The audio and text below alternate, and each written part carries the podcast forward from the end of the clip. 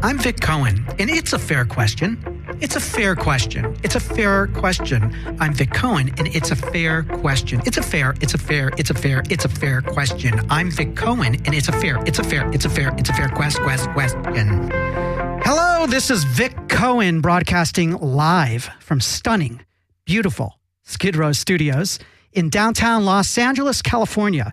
And the name of the show is It's a Fair Question.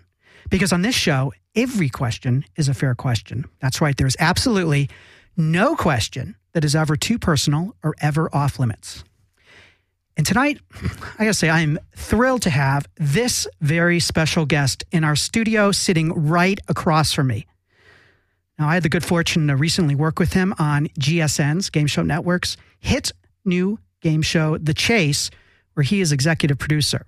Now, he's known in Hollywood by many as a bit of a game show guru because, well, it's unlikely that there's probably a game show that you've seen that in some way he hasn't worked on. He's worked on so many, and he continues to be so prolific. Welcome to the show, Bob Boden. Thank you very much, Vic. Vic. It's, it's, it's Vic. Wick. It's, it's Vic, right? yes, it is Vic we should have spent more time talking. Yeah, yeah, yeah. They're like, yeah. yeah. you worked with them. you know, Bob's biggest strength is getting to know his staff. Yeah, Bob with one O. Yes. well, uh, some of the credits for for just to review for those who aren't familiar with your work. Um, I've noticed you've worked on Jeopardy, Family Feud. Don't forget the lyrics, and the list just goes on. And I don't want to spend the whole hour just going over your credits. Uh, neither do I. Yeah. yeah. But the most recent show is The Chase, where yes. you and I had the good fortune to work.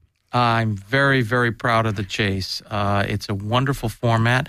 It's been uh, extremely successful in England, and uh, GSN had the great sense to uh, license the format from ITV Studios, and it has uh, it's been on GSN since uh, August.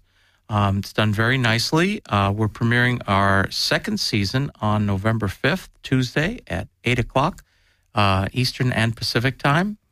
So um, we have uh, 11 more shows that are going to air, and we're very, very excited about them. They're they're very good shows, I can tell you that. Now, my recollection is that GSN, and again, GSN, for those of you, there might be a one or two game show network. They have their own cable channel. If you haven't seen them, check them out.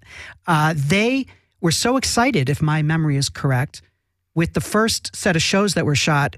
Did they not order more before they even aired? Yes, this was uh, unprecedented, not only for GSN, but in the industry overall.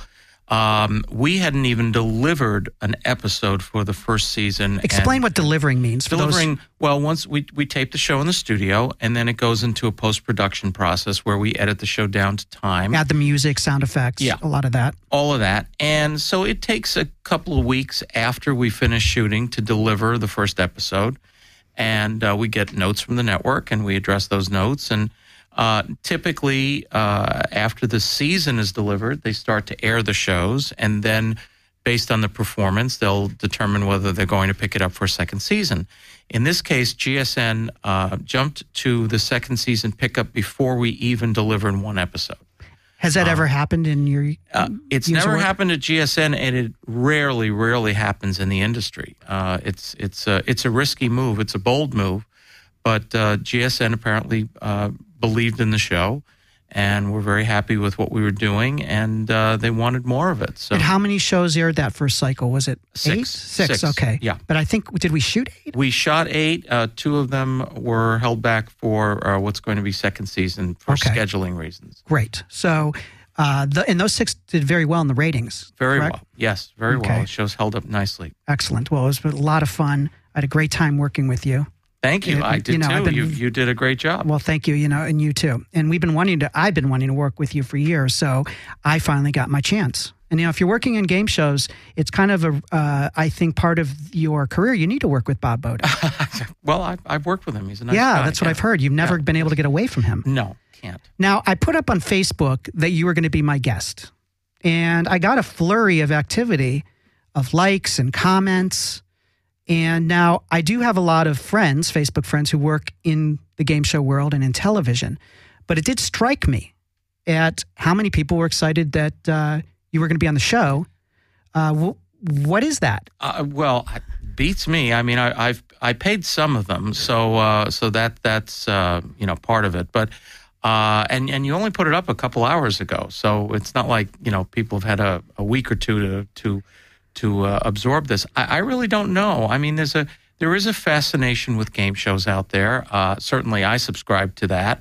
Uh, there are a lot of fans. There are a lot of people who are, I guess, interested in, in how they're put together and and uh, what goes into making one. And that's you know that's a lot of what I've done over the years. Well, so, uh, well, to me, what my take on it was that there was an interest in Bob Boden. That it wasn't just about learning the mechanics of uh, how a game show's put together or that kind of thing. well, thank you. So, and I thought that was quite interesting. Yeah, thank you. Uh, now, the question on everyone's mind, I am sure, I'm going to speak for all of you because I know what you're thinking. It'll be a fair question. it will. They're always fair questions, Yes. Bob. yes.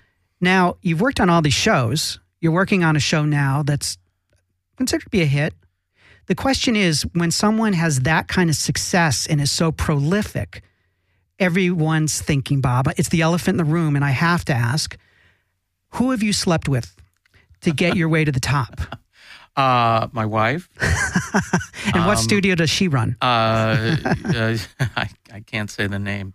Um, uh, no, I, you know, I, I to whatever extent uh, you could still have an honest career in this town. I think I've had one. Uh, I, I, I've worked my way up. I, I came out to uh, Los Angeles from New York, where I grew up. Didn't know a soul. Where in New Um, York were you from? Uh, Flushing, Queens. okay. Um, just like the nanny. Mhm. And so but you, without the accent. without the well i had a little more 35 years ago but uh, i i really just I, it sounds trite but i came out with a dream and and my dream was to to work in television uh, i had always loved game shows growing up and when i was in uh, grade school middle school high school um, there were still a lot of game shows in new york so i could entertain myself and my friends came along with me and we went to many tapings uh, of of the shows that were were still left in New York. And as time went on, m- most of those shows either went away or some moved to LA. The, the business really sort of shifted to LA. And I was graduating high school and I thought, I need to go to LA um, to follow my dream. Um, and I know, I really know it sounds weird, but I I came out here really just wanting to break into this thing, and sure enough, after pounding on doors and and and uh, um, telling people of this bizarre dream that I had, uh, enough people cared and and let me in. Now, when you say the dream, we need to be very specific. You're talking specifically about working on game shows, Pretty correct? much, Not yeah. sitcoms, dramas. pretty much. I, I uh, when I was um, looking at different colleges, um, UCLA was at the top of my list because I knew that they were connected to the industry. Um, it was an affordable school that I, I thought I could get into at the time. And um, I went to my high school counselor and I said, I want to go to UCLA. And he said, Where's that? Okay. Very bright counselor. This is the this is my my high school. it's um, outside New York. He yeah. doesn't. Right. Everyone everyone went down the street to the college that was near our high school, Queens College. And so when I said UCLA, he literally didn't know where it was. He had to look it up. So and then he he came back to me about a week later. Did he later. speak English? Yeah, he, he he knew his stuff, but it was a very limited scope of schools that the, the, the kids went to. So he came back to me about a week later. He said, I sent away for a packet of information. I've got it for you. Uh, and he handed me an envelope from USC. and I guess he didn't know the difference, uh, which, I mean, this wasn't 150 years ago. It was, Yeah. you know, gosh, I hope it wasn't that long ago. But he really just didn't know anything. So I, I carried the ball from that point. I applied, I got in, uh, and I To UCLA. I went got to, got into UCLA, got on a plane uh, with all my belongings, um, arrived at the dorm, um, and started my life here. What dorm? Um, uh, Hedrick Hall, Hedrick Hall, room four six six. Do you remember the number? Four six six. It's funny. That's the game show mind. yeah, Right? yes, yeah. Well, sort of, I suppose. Yeah. Yeah. No, I lived in that room for four years, and uh, uh, I used to. Um, I was a theater major, so I didn't have a lot of tests, which is why I chose theater to be majoring in. And so During finals week, I would hold Jeopardy tournaments in the dorm because I never had finals, and I was the uh, the relief for everybody to take a break from studying, and we played Jeopardy in the in the conference room in the dorm. At the time, Jeopardy wasn't on the air, so uh, I had the old box game from the '70s, and I would just bring that into the the dorm lounge, and and we would just play Jeopardy every night at eleven o'clock, and uh, I, I was the entertainment. So were you the host? I was the host. Was that your last hosting job? Uh, it should have been.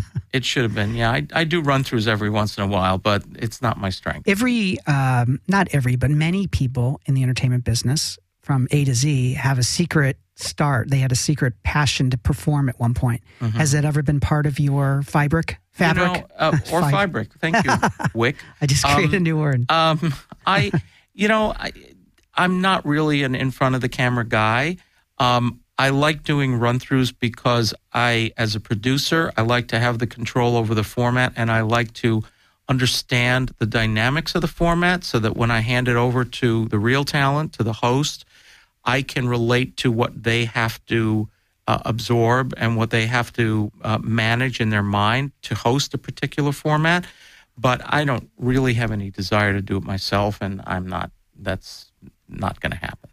Uh, for those of you who don't know what a run through is, during the process of getting a show prepared to actually be taped, the producers test the format, kind of tweak it, and uh, and and get a sense of how well it's working and, and where little changes might need to be made. So that's Yeah. where Bob would be in the trenches uh, playing host. Yeah, yeah, and it really is. It's it's partly um, to test the format, and and when I do the run throughs, it's really for me to understand the hosting role, so that when I get a host into it, I can really train them properly. Speaking of hosts, one of the things that I have always found fascinating in working in game shows is how close to a tape day the host is sometimes hired. Yeah, well, it's not ideal. It's not ideal. I mean, you, you, you do want some time, especially for a new format, uh, and and sometimes for someone who hasn't either ever hosted a game show or hasn't done it frequently. Um, you want some time to really allow them to drink it all in, to get it into their system and own it, because it's one thing to just you know sort of read the lines and you know hello and welcome to our show here's how we play and and uh, you do this and if you do that then this will happen and if you don't do this then that'll happen and you know it's it's easy enough to to get through the mechanics but to really own it to understand the dynamics what the players go through what what's in their mind um, what value you bring to the process it takes some time. It, it's not something that's just you know even even the best hosts when they when they learn a new format it may be intuitive to them the beats of the show may be intuitive to them but uh, the actual structure and what the the design or the beauty of that particular format takes some time to unveil and and and own. And so if you get a host two three days before you taping it's usually a disservice to the show and to the host. I 100% uh, agree. And I was thinking as you were speaking about my days um, on Deal or No Deal as a creative consultant, on that which really meant I was writing for Howie Mandel and working with the producers and developing uh, twists and turns in the game. It was a great experience. I remember I was very impressed with how hard uh, Howie worked in preparing to host that show. Uh, literally, he was in this like basement uh, with the creator of the show. This, I think he was Swedish or something. He's from another country, Yeah. far, far away. Dick de Rijk Yeah, that's right. And he, the creator from Endemol. Uh, Endemol is a uh, multinational, I guess, a company would describe Yeah, it, who yeah. creates formats. global yeah Global would be a good word for it. And so this guy with this accent and very uh, passionate about Deal or No Deal. It was cool to talk to him because he said he, I believe he said he created the game using matchsticks. You know, you never know how these games get Yeah. created.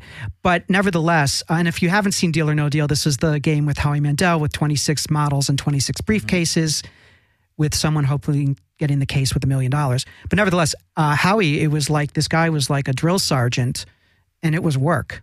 And, I, and I agree with you. If Howie didn't, if it wasn't in his DNA by the time that thing was done, then I don't think he would have been able to be so, uh, you know, eh, just comfortable, Yeah. making it his own. Yeah, absolutely. You know, um, it it there's there's so many different skills involved in hosting a show, and the ones who do it the best, who make it look easy, generally put in the most work to get there. And um, if you look at some of the, the best classic hosts of all time, you know they worked quite hard to get to that. Who? that Who are we talking about in your mind? Uh, Bob Barker is is you know a, a great example. Um, if you go back a ways, Bill Cullen um, was a, a, a wonderfully talented uh, man who How do you spell that if we wanted to look him up on Bill online? Cullen, C U L L E N. Uh, there's a, a brand new book out about him that I'm reading now um, called Quizmaster. And um, he was an amazing host. Um, and that's all he did. You know, Bob Barker used to say, uh, you know, I don't sing, I don't dance, I don't tell jokes. jokes. This is what I do. And uh, he did it among the best of anybody. Monty Hall? Um, Monty Hall, an amazing, amazing, amazing man uh, who uh, was uh, not only a great host but also a great producer. He was one of the first creator producers to also host his own show, and he was great at it. I uh, I had the good fortune to work on a newer version of Let's Make a Deal, uh, not the one with um, the current one, Mm-hmm. Wayne Brady. not that one, but an, another one. And actually, this one was hosted by Billy Bush. It was an NBC primetime special, Mm-hmm. and his daughter Sharon was the executive producer. And then Monty would come in quite often, and um, I asked Monty where they came up with the name.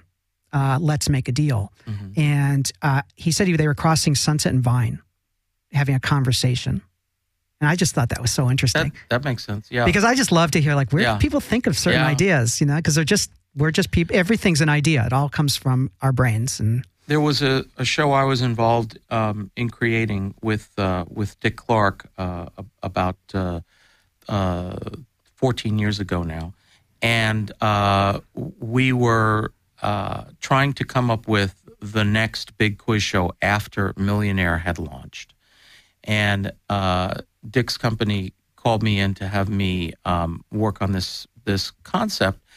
And I came up with some ideas. I brought them in. We discussed them, and then we said we need a catchy title. And uh, the first title we had was uh, "All for One," which is not all that catchy. It's it it described what the concept was at the time, but it really wasn't something that you go, ah, that's a catchy name. So we were sitting in the conference room trying to to you know figure out the the beats to the show before we went in to pitch it, and we said we need something that's gonna just set everybody up to go wow, and we we said uh, I think I said if I recall. You know, it, it, it's got greed at its core, you know. So maybe we say the greedy people, the greedy bunch, the greedy gang, the greedy this. And Dick said, What about just greed? And everyone in the room lit up and said, It's so simple. It's so clean. It's what the show is. It's what many game shows are about. Um, and it pops through. Uh, and so we uh, we got the title cleared. We pitched it uh, with that title, and um, it got on the air on Fox, uh, which was a perfect fit for Fox because Fox was edgy and and you know younger skewing than the other broadcast networks, and that title meant something. And um, you know the rest of that show is history. It didn't last terribly long, but uh, it had some success for a brief period. Um, but it was a show about greed, and it was a perfect title that you know I uh, I was surprised nobody had ever used before. it's exciting, isn't it? When you come up with a show Yeah. idea, a title, anything that everyone responds to, and then you see it being put out there. I've It had is. those moments. It's amazing. It's very It's exciting. exciting. You know, another thing that that um, many game show producers can relate to, and sometimes it's easy to forget this, but you have to remember it. Uh, I think to be successful and to to stay relevant, and that is that the people who come in and out of these shows, the contestants, they're civilians. They're you know average people who have a, a skill, a talent, something that makes them special, um, special enough to uh, to play, to win, and and special enough to get on the show. Whatever you know, telegenic qualities they have that that that a, a production team might be looking for, and in the time frame that they were on that show, we really changed their lives. And I, I don't say that as in we're the most important thing that'll ever happen to them, but for many people, it is the highlight of their life. And they may never experience something as life changing or uh, as life affecting as being on that show. And that doesn't mean they have to win a million dollars or or a new car or a trip around the world. It just means that for that brief time, they experience the catharsis of being on television, showing off their their talents, um, getting whatever fame or recognition they feel they deserve or have been denied or or seek or whatever, and then you know for many of them, a check arrives or a, or a you know package arrives, and and that's what they've earned. Um, and for many people, that's that's life changing. That's something that when you, you know, say well, when you say you need to remind them, do you think producers forget that? It, it's easy to because when you're in a in an assembly line of shows, and you know, I mean, we we've only done 17 episodes of The Chase, and many of the shows I've done have had um, you know, less than 100 episodes. But if you look at a show like, you know, Price is Right that's had, you know, 10,000 episodes, okay, uh, it's easy to say, oh, you know, what, I, I don't remember what happened on show, you know, 6,427. Uh, but the people who are on episode 6,427 sure as heck do because because yeah. that was the highest peak. That was the peak of their life. That was something that, that they'll never experience again. Well, one thing that you're reminding me that I think is very important, what I've observed from working on a ton of game shows, not as many as you, but many, is that in my opinion, the show star is not the host necessarily. Mm-hmm. Now, you might have a star host, but I really ascribe to the idea that it's the contestants who are the stars. Mm-hmm. And yep. In the, most shows, that's the case. Yeah. You know, I mean, there are some exceptions, I'm sure. Yep. But you even look at um, like singing shows, competitions. And the end of the day, mm-hmm. while the judges are important, if the if the talent isn't there, there's really no show. Right. Eh, you know, eh, a, a, a good host generally will understand that even though they're the front man or the front woman, um, they are not necessarily the stars, and that their job is to make the civilian contestants shine. And again, it is their moment. You know, the, the host goes through, you know, dozens or hundreds or thousands of episodes and it's their job and, and they, you know, come in, they, they do their shows and they go home. But those people who are there to win something, um, that's really special to them. And and you need to keep that in mind i think if you do these shows. The one thing also that i find fascinating i've i've been really lucky in that i've never worked with a host who did who didn't really give it his or her all. They've i've only worked with great people. But i'm always amazed when i hear stories about hosts who aren't happy to be there don't want to be there. Mm-hmm. rude to the staff. Yep. Where's that coming from well, I, I don't think it, it, it, necessarily is a function of them hosting a game show. I think they might be an unhappy person. Uh, they might, you know, feel they're in the wrong job. Um, they might not get the show. They may not just, you know, understand it or like it or find it appealing. Um, you know, some might not feel it's a good career move for them. Uh, you know, g- game shows continually fight the perception that they're um, you know, not the classiest form of television, even though they're one of the most enduring forms of television. Um, so some hosts, uh, you know, sometimes celebrity hosts. That's uh, who I was thinking of. Primarily. Yeah, sometimes they do a show because they have to, or they have a deal that requires them to, or or a manager or an agent told them they should. Uh, you know, sometimes it's not because they want to be there and that doesn't usually turn out too well. Right. And, and you can tell as a viewer that they're not enjoying themselves. And it's just like when we brief contestants, you know, what we say to them is that if you're having a good time, the people who are watching you will have a good time watching you and they will watch mm. the show. They will enjoy the show. And we say that selfishly because we want people to enjoy the show. But for the people who are on it, I, I don't think there's anything much more true than that is is if you're enjoying yourself, people will enjoy watching you. And that doesn't mean you have to be fake smiling all the time. Uh, you know, if you lose, you should have the the sincere reaction to losing, and that is genuine and that's real, and that is you know one of the foundations of, of game shows. It's, it's it's human interaction. It's it's it's genuine emotion wish fulfillment. I mean, all of these It- things go into the blender. Well, uh, Bob, sorry to interrupt. Uh, No. My my feeling is, I think you'd agree with me. It's really the first form of reality TV. In many ways, yes. I mean, you know, you, you can trace reality TV back to, you know, five or six different routes. You could you could say candid camera, you could say real world, you could say real people. Well, I would say Candid Camera before Real World. Uh, I mean, yeah, well, and it was it was a you know an, a non-scripted right, that type of entertainment vehicle. It started on radio. It moved as candid microphone. It moved to television. Um, the, I think there's a, a, a, a pretty good school of thought that that was the first reality show on TV. Um, and and you know game shows to the extent that there is no script that you don't know how it's going to happen, how it's going to end. There's a format, there's a structure, and and you know to the extent that the lines of dialogue for the host, the rules and so forth are scripted. Um, but beyond that, who knows what's going to happen? You know, right, and also that's true behind the scenes. Absolutely. Well, the craziness of the business. That's a different game. yeah, you should have some idea what's going to happen behind the scenes. If I'm talking don't- careers, though. Yeah, well- You know, careers are like you know, there's often a lot of uncertainty and not knowing what's happening and and things like that, which yeah, happens. Well, it's it's it's a it's a business that's in continual evolution, just like any other form of television. Uh, you know, I mean, there have been periods of time when sitcoms were more popular than other times, and dramas were more popular than other times, and reality shows and and game shows. Um, you know, there's there's not as much activity in in prime time for game shows as there once was. Um, for quite a while, there were none at all. Um, and then Millionaire, you know, started a whole new generation of, of primetime games, which has led to, you know, some some really good, interesting formats, uh, some of which have endured nicely.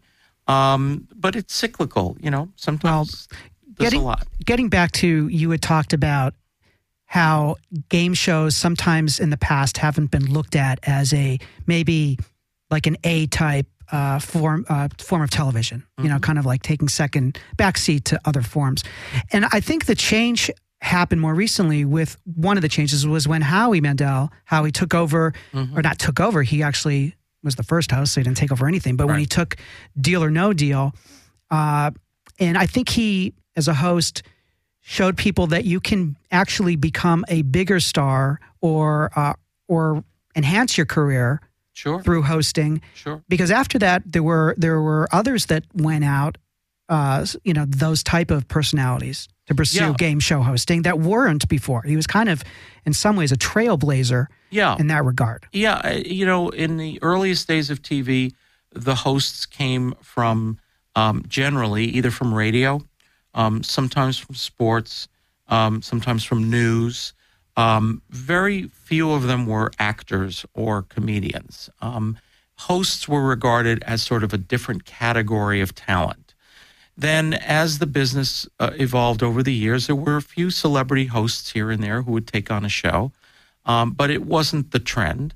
And the newer trend of of you know celebrity hosts, uh, comedians, and, and actors becoming hosts really was uh, largely established by Deal or No Deal because it showed that you know you can be a you know talented performer in another world and be a game show host, Right. And that's okay. And what Howie did, uh, and again, it was like a privilege to be ringside through that whole thing, both the, the primetime and the syndicated version of that show, is while the while the contestants were still the stars, he it was Howie's show. hmm He owned the show, Very much. and that sent a new message, I think, to other personalities that they too can have a venue for Yeah. themselves in the game show world.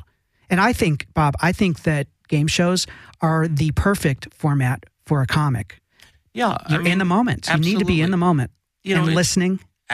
there's no question that that you know that the talents of of game show hosts do overlap that those of comedians. Um, the idea of being in tune with your audience, being able to uh, have a, uh, a a remark that is unscripted, that's spontaneous, In the moment. in the moment, um, dealing with people, whether it's you know uh, uh, uh, on, a, on a bad level, uh, a heckler in an audience, on a good level, somebody who's really enjoying your work and laughing out loud.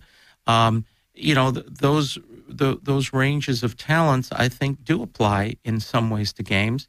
It depends on the show. I mean, I don't know if if a comedian would be a good host for Jeopardy, for instance. Yeah, and I don't think that's. You know? I agree. That's not the right format for Yeah. because there's that truly is the format is 100 percent the show with a somewhat of a brainy, uh, Mm-hmm. Yeah. cerebral host. Sure. There aren't, although humor is always a plus. I mean, uh, you know, you know, even even some of the more serious uh, hosts over the years have you know made people laugh and smile. I mean, you don't want to be so so down in the dumps that that nobody's enjoying you know the the uh, the show. You you want to bring out the best in people, and it goes back to what we said earlier, which is that they have to be the star. yeah, and a great comic. This is where yeah, it has to be the right comic because a comic might some comics may not understand that this isn't a you know one hour half hour at the improv or, or whatever uh, you know Yeah. a HBO special or Comedy Central. This is about the show. Yeah. and the jokes come in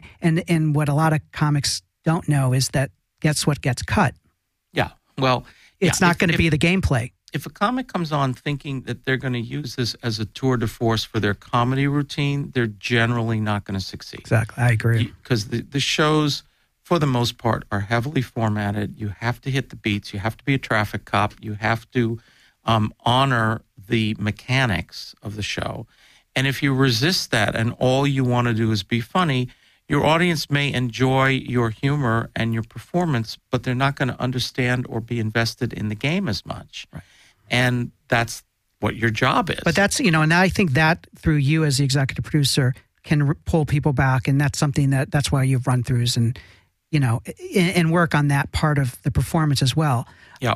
But a lot of people don't. What I've observed, which I think a lot of people don't appreciate, is that when a host is doing his or her job, ninety nine percent of the time there's a studio audience, Mm-hmm.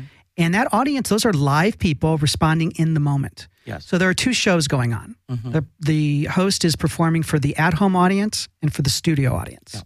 And I have seen some hosts who've never been in front of a live audience not be able to make it work, particularly in talk shows. Yeah. Not, you know, there was one in particular, never been in a talk show, never done anything live, Uh huh. and she pretty much froze. Well, and the opposite can be true too, where the host plays to the studio audience and might lose sight that there's a camera on them. And very often you've got to connect with the camera, with the Yes. home audience. So if you're used to live venues with studio audiences or, or, or uh, the venue of a comedy club, let's say, uh, you may not, you know, have that connection to the camera, and you might be thought of as detached from the show by the home viewers because they're not in the audience; they're at home. Right. So uh, you you have to balance that, and and a good host will know how to play both and understand the difference. Now, a lot of people, as I said at the top of the show, kind of think of you as a game show guru, someone who they turn to uh, to get thoughts on formats and things like that. How would you say you've earned that esteem? Where does that come from? Is it simply you've worked on a, a bunch of successful shows, so it's a small community and people kind of respect your opinion for that? Um, or, I mean, where do you think this comes from? Well, I, you know, I mean, I'm not sh- honestly sure I have earned it yet. I I I would hope to earn it. well, you ran. Game Show Network, is that Um, correct? I, I ran programming for Game Okay. Show Network. I didn't. I wasn't the president. okay, but that is a yeah. big job. Yeah, yes. right? And yes, that comes to mhm. someone who really knows games. Yeah, and and I mean, I I don't want to you know diminish my experience or or what I've done, but if you're really good at this, you're learning every day. And I I don't profess to know it all. I don't profess to be the best producer. I think there are many that have had you know far better careers than I've had. Um, I think what carries me into that level of of respect, if if there is such a thing in, anymore in this town, uh, is, my passion for it, and it, it's not just a job to me. Uh, there there are some game show producers who look at, at game shows as yeah oh yeah listen I couldn't get the reality show so I took the game show, and I never look at it that way. I'm proud to get the game show. Uh, I, I'd love to, you know, do more in the reality space as well, just because there aren't that many game shows, frankly. But I, I'm never, I'm never embarrassed about it. I, I look at each game show that I do with the same passion and enthusiasm and excitement as I did when I was a kid watching them. And uh, whether I succeed or you know to what level I succeed, I suppose in this in this field, um, I keep coming back to how much I love it, and you you can't manufacture that. You know, I I uh, I'm proud of the shows I've done, most of them. There's a few I'm not, but I'm not going to name them. Um, but I, I, you know, I, I, I don't look at any of them and say uh, I didn't put my best into it, uh, and that's because I love the form. Um, and I, but I'm I'm learning it every day. There's all kinds of new things that I, I, I try to put into every show that I do. I never just go by the formula. Is there something you've recently learned that you'd like to share? Uh, well, you know, the chase has been an amazing experience. Um, it it allowed me to do something uh, that I hadn't done before, which was take an existing format, a successful format from another country, and adapt it for the U.S. And with the great support of ITV Studios and the tremendous help from the executive producers of the British format, who were by my side the whole time and helped me get through this, um, I was able to take something and tweak it ever so slightly so that it might work in this country in ways that are either cultural or or established in the television landscape or are quirky about this particular format.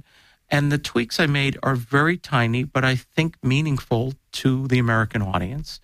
Um, and I'd never done that before. In all the years I've been doing game shows, I'd never taken a show from another country and brought it here. So, and that's apparently an important skill today because so many of the shows are imported from overseas. And whether it's Who Wants to Be a Millionaire or Weakest Link, uh, or gosh, any number of other formats, uh, the the other countries create them, establish them, and keep them running. And it's the job of the American producers to figure out how to transfer that success here. And in some cases, it's don't change a thing. Uh, if you look at the weakest link, I don't think they changed uh, a camera shot or a, a, lighting cue or a music cue or anything from the British version to the US version, had the same host. Um, and other shows have had major uh, surgery done on them, Deal or No Deal included. Uh, the, yes. the original format of Deal or No Deal overseas um, had the round uh, or the, the show, I should say, the format that became the American format was just the end game. Oh, and the end game, format. for those of you who don't know formatting, would be the final round. The, the bonus round, yeah. Um, so that show had a tremendous transformation. Now, Bob, uh, you said that you've come, you came out to Los Angeles from New York, went to UC, uh, UCLA, mm-hmm. and then jumped into working in television, uh, and particularly the game show world. We all have mentors. Mine, I th- I would say it was Howie Mandel in many respects, mm-hmm. and I think we all need mentors. Mm-hmm. Someone who sees something in us that gives us an opportunity to express our creativity and blossom. Yeah. So, who has been that mentor to you? There are three that come to mind. Um, the first one is uh, a gentleman who's left us named uh, Barney McNulty. And uh, Barney is the man who, uh, I guess you would say, discovered me, although that's a silly word. It's not like I was at Schwab's drugstore and he pulled me aside and made me a movie star. but um, I was in the audience of a, uh, a, an interview show at UCLA when I was a student um, in 1978, and I was just there to watch the show. The, uh, the the premise was it was a one hour live interview with Lucille Ball. Oh, that um, must have been amazing. And so I was there attending UCLA, and they said, "Do you want to sign up to be in this audience?" I said, "Sure, I'll do that." And um, they took questions from the audience. They didn't screen the questions; it was live TV. I raised my hand. I asked a question to uh, to Lucille Ball. Uh, she gave me. What a, was the question? A, um, I asked her why she had never decided to do a variety show which at the time was a, you know a, a pretty major form of of television. And she went on with her answer and then turned it around to talk to me about, you know, well, what do I want to do? And I was blindsided because I didn't expect this to ever be about me. I just wanted to talk to Lucille Ball. Um, and after the show, this wonderful man named Barney McNulty came up to me and said, um, What's your phone number, son? And I'm thinking, like, why is this man asking me for my phone number? Hello. you know, and uh, I, I tracked him down backstage and I said, you know, what what is this about? And he says, I really liked your question. I thought you're you were very bright, and um, I've got some work for you. And uh, the next day, I started my my career in television as a cue card boy, and um, I learned so much in those years that I did that. And Barney was my first mentor, who really um, took. What was the show? It. The very first show I worked on was a George Burns special. Uh, it was the it was called the George Burns 100th birthday special. He was only 86 at the time, but it was a CBS primetime special, and it was a parade of classic television stars: Lucille Ball, Milton Berle, Don Rickles. Uh, Carol Burnett, uh, on and on and on. And I'm there. It's my first day backstage. Wait, your first day was with on the show? Yes. Like there was show. no prepping or no. He literally said show up at Television City, Television City, which I had watched all those years. This is on uh, Beverly and Beverly Fairfax. And Fairfax. And he said, show up at, at Television City, stage 33, tomorrow morning at 9 a.m. And I didn't know what I was getting into. Uh, and then there's this parade of classic TV stars walking in front of me. And I, you know, pinched me. I couldn't believe it. Um, so I did that job while I was in college. Hold on, for- one. for- I want yeah. to just interrupt Yeah. you for one moment. No, please. What is a cue card boy? Oh, I'm sorry. Um, in in the earliest days of television, before there were electronic teleprompters, which are the the uh, the machines that today are computer driven, um, that give the talent their dialogue, so that you know whether it's a news reader who's sitting behind a desk reading off the script from the the teleprompter on the camera, uh, or a, a host of a show or whatever. Um, there were cardboard, and there still are on many shows. The late night talk shows still use cue cards for the most part. Um, there were there were pieces of white cardboard that you would write on with huge black markers, and they were special markers that you had to unscrew the cap, put in ink. But you were writing on the cards, I was printing them and flipping them. Those are the two jobs. so you were hand printing, hand printing. which is crazy because the the people who really do this, you know, who are professionals, they have incredible, immaculate handwriting. Well, how do you know I don't? Well, they didn't even test your handwriting. They just said No. you're going to be the cue card No, guy. they didn't. And and actually, I was not the neatest by any stretch, but I was one of the quickest writers. And so whenever there was a pitch, whenever there was, we did a lot of the Bob Hope specials. Whenever he would change jokes last minute, they would call me in to write up the cards really fast because he would change the whole monologue, you know, ten minutes before we were going to, to tape. These So are live sometimes or always on tape. I did a lot of live shows, but his shows were were always taped. Ever put up the wrong joke? Um, well, the the the line that that became one of my nicknames over time was um, because I was so fast at writing these cards, but not the neatest. Uh, they would sometimes integrate my cards into a deck that had already been printed by someone who had far better penmanship than I did. And so you'd find a neat card, a neat card, a neat card, and then my sloppy card, Right. which had to be sloppy because it was fast. And so one time we were flipping a monologue for Bob Hope, and it was neat card, neat card, neat card, Bob's card, uh, my card. And he stopped dead in his tracks because he couldn't read my sloppy card after all the neat cards. And he said, Who wrote that card? The doorman? This So- Bob Bob Hope? Bob Hope said that about my card. So I became the doorman to to my many of my coworkers. That's funny. Um, Who are the other two, real the quick? other two, real quick. One is an, a wonderful man named Michael Brockman, who was my boss at CBS when I first became an executive there, and taught me so much about daytime programming, about game shows, um, and was just a, a kind, gentle soul who understood my passion uh, and allowed me to to blossom. And the third, Wait one second. Yes. It's a cliffhanger on number three, but I want to get back to Michael. You said you worked daytime programming. How long did you do that in, in a real brief Sure. description? Me. I I uh, started in research at the at CBS Television uh, in 1983, And from the research department, I moved into a management training program that I was very lucky to get chosen for. And then I got to choose my job at the end of that program. And I chose to work in daytime programming, which at the time was a mix of game shows and soap operas for, Okay. for the most part. Got it. Michael became my boss and, and wonderful mentor. And I later worked for him at ABC as Oh. well. And great man. Uh, and the third and, and most famous of, of the three is Dick Clark. And Dick Clark was not only uh, a, a amazing superstar talent that everybody knows, but he was also, to me, a, a kind, gentle soul who was almost like a dad to me.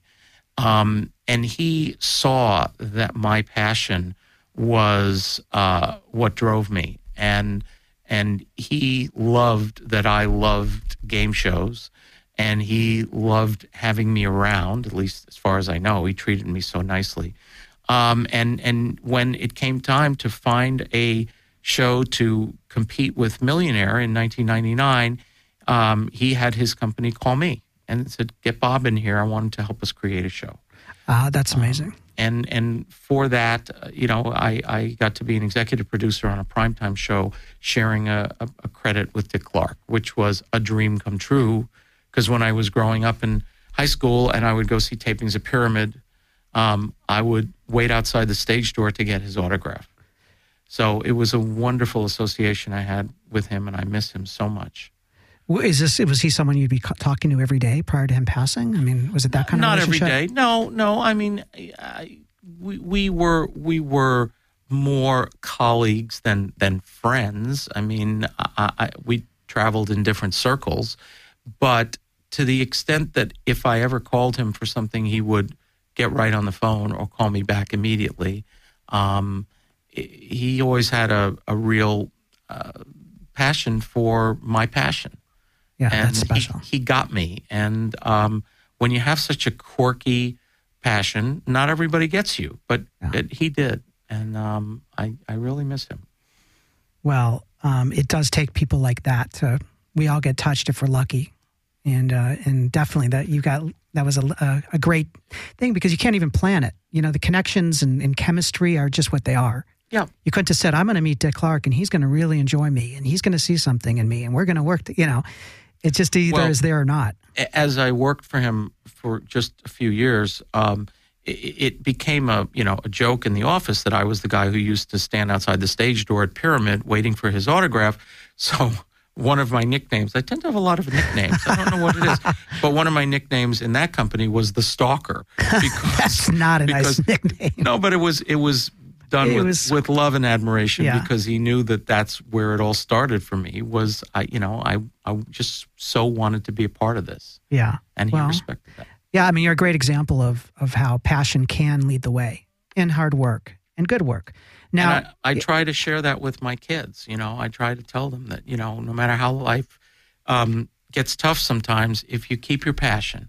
And if you, you stay focused on what you love and what you want to be and what you're about, it'll get you through the rough spots. now, I don't want to get too heavy and philosophical here, but I'm going to. Okay. Bob, wouldn't you say that we all are living in our own personal game show? That's a fair question. It is a fair Uh, question. Yeah, I, Everyone's know, looking for those, uh, you know, cash and prizes as they go through life. Most people. I don't know if I it's mean- healthy, but I try not to because I don't find that a healthy state of mind. But I mean, look, that that's that's a little heady for me. I'm I'm not really a philosopher. I'm a game show producer. you know, I, I I love it, and I do believe that one of the key principles of game shows is wish fulfillment, and that everybody has that moment where they want to come on down and win something. But I I I can't really speak to the you know the the, the true uh, psychological impact of of you know being in your own game show. I well, I think it's an I don't know. interesting idea. Maybe it's a little. It's for another show. yeah maybe But- another show. But if you think about it, Bob, I mean, truly, most people do go through life hoping to get something, whether it's a prize, sure, and they find ways to, you know, achieve certain goals and, and dreams. And speaking Yeah. of that, um, one of my wishes and that I'm passionate about is being a game show host. Okay. So we're going to actually play a little game right now. Oh, we are. yes. Okay. This is going to be my audition. Okay. It is a hostage situation, Bob. You have nowhere to go That's true. but to partake. Now, when's the last time you were a contestant? Because you're going to be my contestant. oh my. Uh, I'm not a very good contestant. Well, I think you're going to do well because I All have right. custom created these questions okay. just for you. Jeremy, can we have some kind of game show music?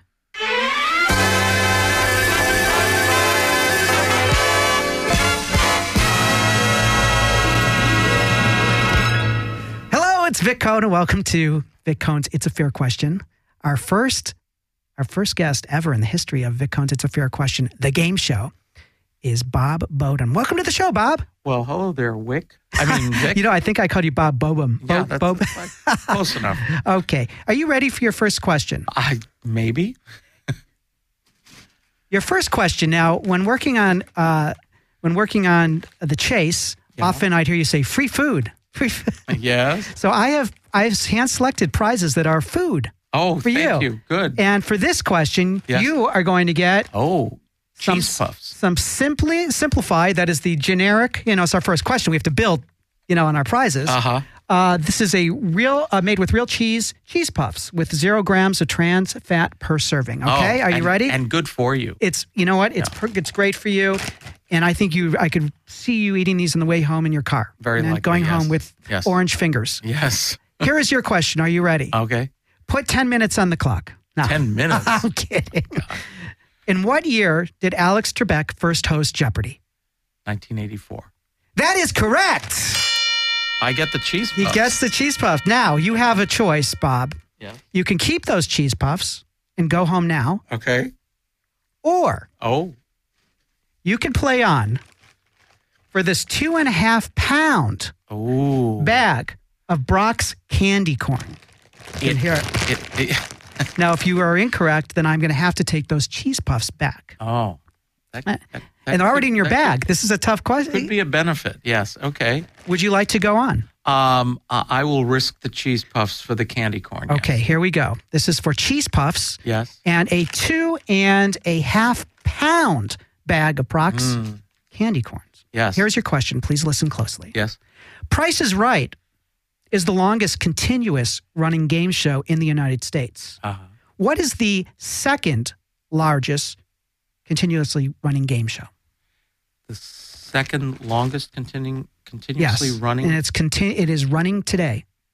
uh, I would have to say Wheel of Fortune. That is correct, okay. and you get that two and a half pound. All right. Now I, I- now I might stop. The the audience is. I can hear the audience yelling, "Stop! Well- stop!" Before you, before you decide, Yes. I have a pumpkin Oh, a pur- full, purple pumpkin Purple. full of incredible candy. Uh-huh. M&Ms and all those fun size This things is, I this is know why you, you, were at Walgreens before the show, right? Exactly. You're getting my prizes. Exactly. I was All getting your prizes. All right. Now, Bob, you've already won a two and a half pound of Brach's candy corns. Yes. Right there. You've also won a beautiful bag of cheese puffs. Mm-hmm. And now up for grabs is about a pound and a half to two pounds of assorted chocolates, Twix, M&Ms, Starburst, and Snickers, everyone's favorite. Just when I need. Do you want to continue and play on? Is this the last question? Uh, there is a bonus question. There is a bonus question. Now, if I stop now, If you stop do now, I not get the bonus you do. question? Uh, we'll still give you that, but you will be out the candy. I'll be out. Okay. Now you've done very well. Yeah. I think that you have a little something to prove because I've been billing you as like this game show Yeah, expert. So, to leave now would kind of So make you look a little it- lame. It's a no-win situation for me. If I if I risk and get it wrong, then I've I've lost the title basically. That, yeah, I mean, I. Th- but if you Mm-hmm. don't go, you kind of look like a wimp if you leave today. Okay, let's go for it. He's going for it. All right, here it is. For all this candy, and again, there's still one more question to go. Okay. Who was Wheel of Fortune's very first announcer in 1980? Well, Wheel of Fortune came on before 1980. Okay, we might have to go to our research department. Yes. Yes. Wheel of Fortune came on January 6, 1975. Okay, let's. I'm gonna. I'm gonna kill I should get the I'm gonna candy- kill I should- Wikipedia. I'm gonna I- kill Wikipedia. Yeah. Let's. Uh, let, I have a backup question. Okay, See, this yes. is why there's editing. Okay. You know, yes, like if we, yes. we would cut this question and Okay. it would be a whole discussion. And, and this is a very serious question, Bob. It might sound right. frivolous, but it's not. All right. It's very serious. All right. And I really want you to take it seriously. All right. The question is what letter cup size is Vanna White? You know, I've done a lot of research over the years. I, I've never really studied that. Uh, I, I, I, don't know. A? I, I, B or C? I, I, I'll say C. you are correct. Oh my! Ding. Do we have a sound? We have a ding. Wow. There it goes. You spared no expense on the sound effects. All right. That's right. That's Uh, Jeremy now, in there. I'm going to quit while I'm ahead. I've got enough candy for Halloween and Okay. then some. This one is a is kind of a gimme. A freebie. Okay. All right. Yes. And that is what letter cup size am I? Um, let's see. Take a close look. Uh, I'm going to say uh, A minus. Actually, it's a B. You are not a B. You're right. It is an A. And you get for that a Ghirardelli Oh. chocolate squares, dark in sea salt caramel. And we want to thank you Oh. all for listening and joining us. Thank you. We're not done with the interview, but we are done with the game show, Vic Cohen's It's a Fair Question. Can I have some music to take us away? Yeah. All right. Well, that was great, Bob. Well, thank you. How'd that feel? Um, pretty good. Pretty You good. back I- in the hot seat. I, I, I felt like a contestant. Are you feeling like maybe giving up the producing and just going back to uh, hounding con- shows to be a contestant? no, I kind of like what I'm doing. Yeah, well, you're doing great. Don't stop. Thank you. Want to wrap up here with a couple final questions. Okay. Where do you see the future of game shows? Mm-hmm. And also want to know where you see your future.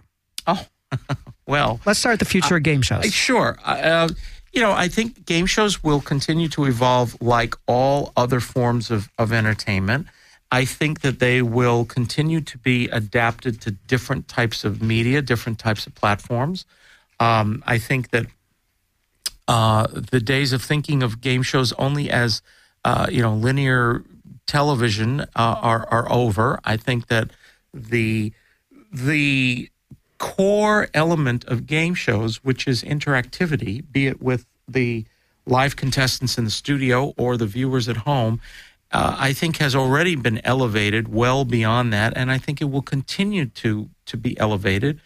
Uh, you know, there, there's there's been efforts made in in the last few months to get more and more people at home playing games on the web that interact with television shows. And I think that world is just really just beginning. I, I think ultimately there will be a lot more of that experience so that it's not just I have to tune in a show at a certain time on a certain channel to watch it. I think it will be ever present. do you predict a day where there is no TV? Everyone goes to their computer? Well, I, I mean, I, I, I'm not that much of a prognosticator. I, I, I would say that certainly there is going to be a continued convergence of, of platforms to the point where uh, it, it will be less distinguishable as to what's TV, what is web, uh, what is mobile. Um, all of these things are, are already converging in, in different ways. Um, my younger daughter, she looks at YouTube or, or whatever other you know web service that provides video and doesn't think of that as different from watching it on a television screen. It's all TV to her. Um, and I think that's going to continue to to be the prevalent force. Is that you know video digital entertainment is what it's about, regardless of the distribution source um, and the the platform that it's on. And what about you? Where do you see yourself? What, what's the goal? Well, I, you know, I love what I'm doing. I I would I would love to continue working. I I uh, am dedicated to uh, you know a, a, a career as a producer. Uh, I could also wind up back in an executive job one day. I mean, I'm I'm I'm open to anything. I um, I'm very fortunate to um, to have you know uh, a, a great resume and a lot of skills that I've developed over the years. And um, you know, I just I just want to work. I want to do what I love, and uh, I'm I'm doing it now, and I'm I'm very grateful for that. Yeah, you know, listening to you reminds me of myself in one, you know, not the, it's exactly like I'm hearing myself speak, but you have such a, there's so much gratitude It I hear in your voice I'm about very the fact that you you get to work in this business. Sure. I'm And- very lucky. I mean, you know, eh, everyone grows up with dreams. I have been fortunate enough to to live out um, one of my big dreams, and I'm not done yet. I'm, No. I'm, I hope I have a lot more ahead You're just me. beginning. And I'll tell you, you know, for me, it's like when I get a, a job, any job, anything I'm doing, even this right here, you know, this podcast, not to minimize it, but anything I'm doing. And I feel so privileged because I know there are so many other people that would love to be in that position. And Mm-hmm. it's such a gift to be able to do something you truly love. Well, and I, I think you, you're doing a great job, and, and I really enjoyed being on your show. Uh, I, you do your homework, and you uh, you really bring a passion and a, an excitement to what you do as well, and I have a lot of respect for that. Well, thank you, Bob. That's really nice for you to say, and and I know you mean it. So thank you. And I want to thank all of you again for joining us. It's been just a, a great hour with Bob Boden. I learned so much, and there's so much more I wanted to talk to you about. So maybe we'll do it again sometime. I would love that. I would love that too. And I want to thank you all for joining me here, right here on Vic Cohen's It's a Fair Question. I'm Vic Cohen, and it's a fair question. It's a fair question. It's a fair question. I'm Vic Cohen, and it's a fair question. It's a fair, it's a fair, it's a fair, it's a fair question. I'm Vic Cohen, and it's a fair, it's a fair, it's a fair, it's a fair quest, quest, question.